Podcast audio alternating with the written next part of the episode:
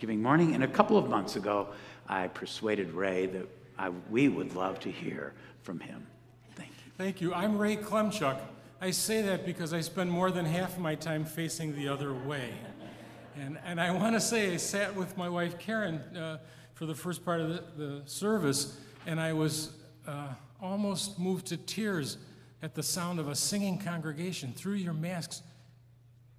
That's worship. You are beautiful. Thank you. Well, today is the day. It's the day when we get together and pay too much attention to football, maybe basketball, watch more than usual. We pay too much attention to butterball and eat more than usual, and we plunge headlong into the run up for Christmas. Now, I'm not going to talk about Christmas, and I'm not going to talk about football, but let's talk about eating. A few years back, I told you about my grandmother, how after she closed her business and retired, she wanted to ascend to the pedestal of great cook, capital G, capital C, that her mother, my great grandmother, had occupied. The trouble was, Grandma Claire had no skill, and it was too late to learn. Now, so at the holidays, we grazed over the multitude of dishes she prepared, looking for something that wasn't too awful. And Grandma Claire described in proud detail how she made this dish and that. I changed the recipe. I just left out the baking powder. Or I don't like breadcrumbs, so I used raisins.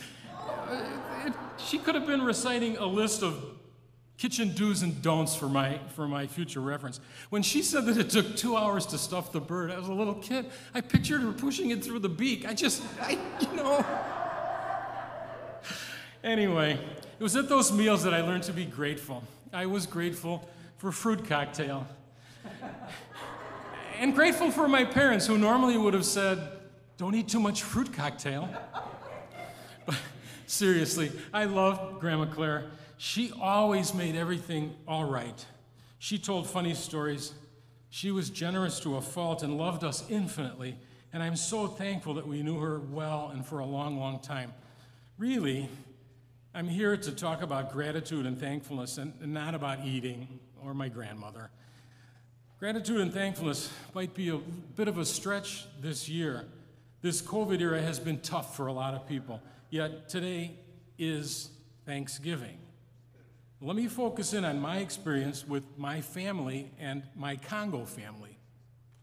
I think we come to gratitude from either a cup half empty or a cup half full perspective. It's in our nature for our outlook to be one or the other.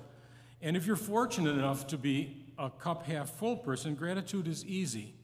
I tend to be the latter, cup half, cup half empty. And like many, I've tried to become the opposite by willpower but lately I have a new insight. It's a mixed up cup. My mom has Alzheimer's. She's 89, and my dad cares for her. He's 93.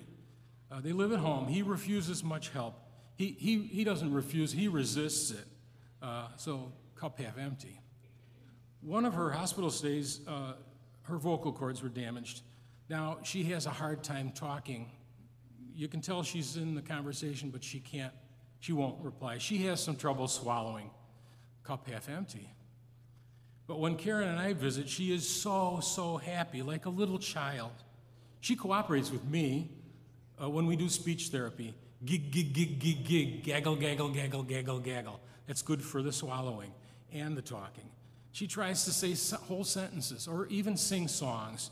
And when we leave, I'm thankful for the sparkle in her eye and the sound of her croaking voice saying, I love you, I love you, she says, cup half full.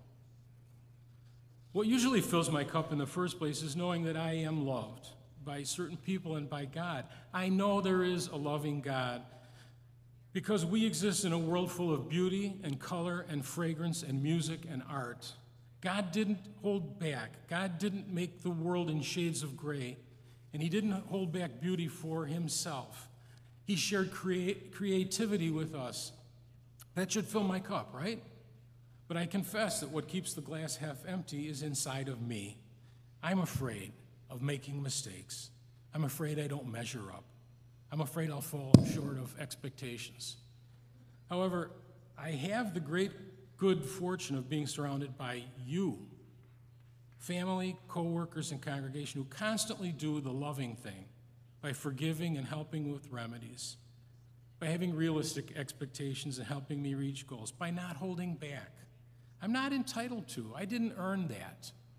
It's more like grace, like love, unearned, undeserved, unconditional, and freely given. It feels like the kind of love my grandmother showed me as a little boy. She was a bad cook, but she was a wonderful grandmother. So my cup is filled, and I'm thankful for this. I know love exists by the love you show me.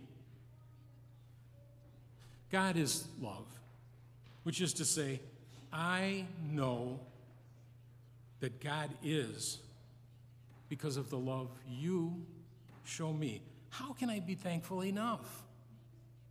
Thankfulness is at the heart of worship. Gratitude, worship, our work, the work of the people. So, thank you.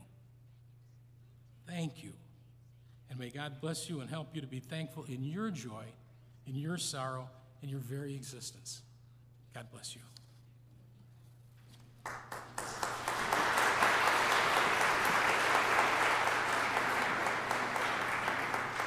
Thank you, Ray, and our choir will offer the offertory in a moment, but let me offer this call to the offering. You know it's for the Christian Service Fund. God calls us to love with our hearts, our souls, our minds, and to love our neighbors as ourselves. Our gifts are simply symbols of that commitment to love of neighbor. Let us give generously to the love of our neighbors. Thank you.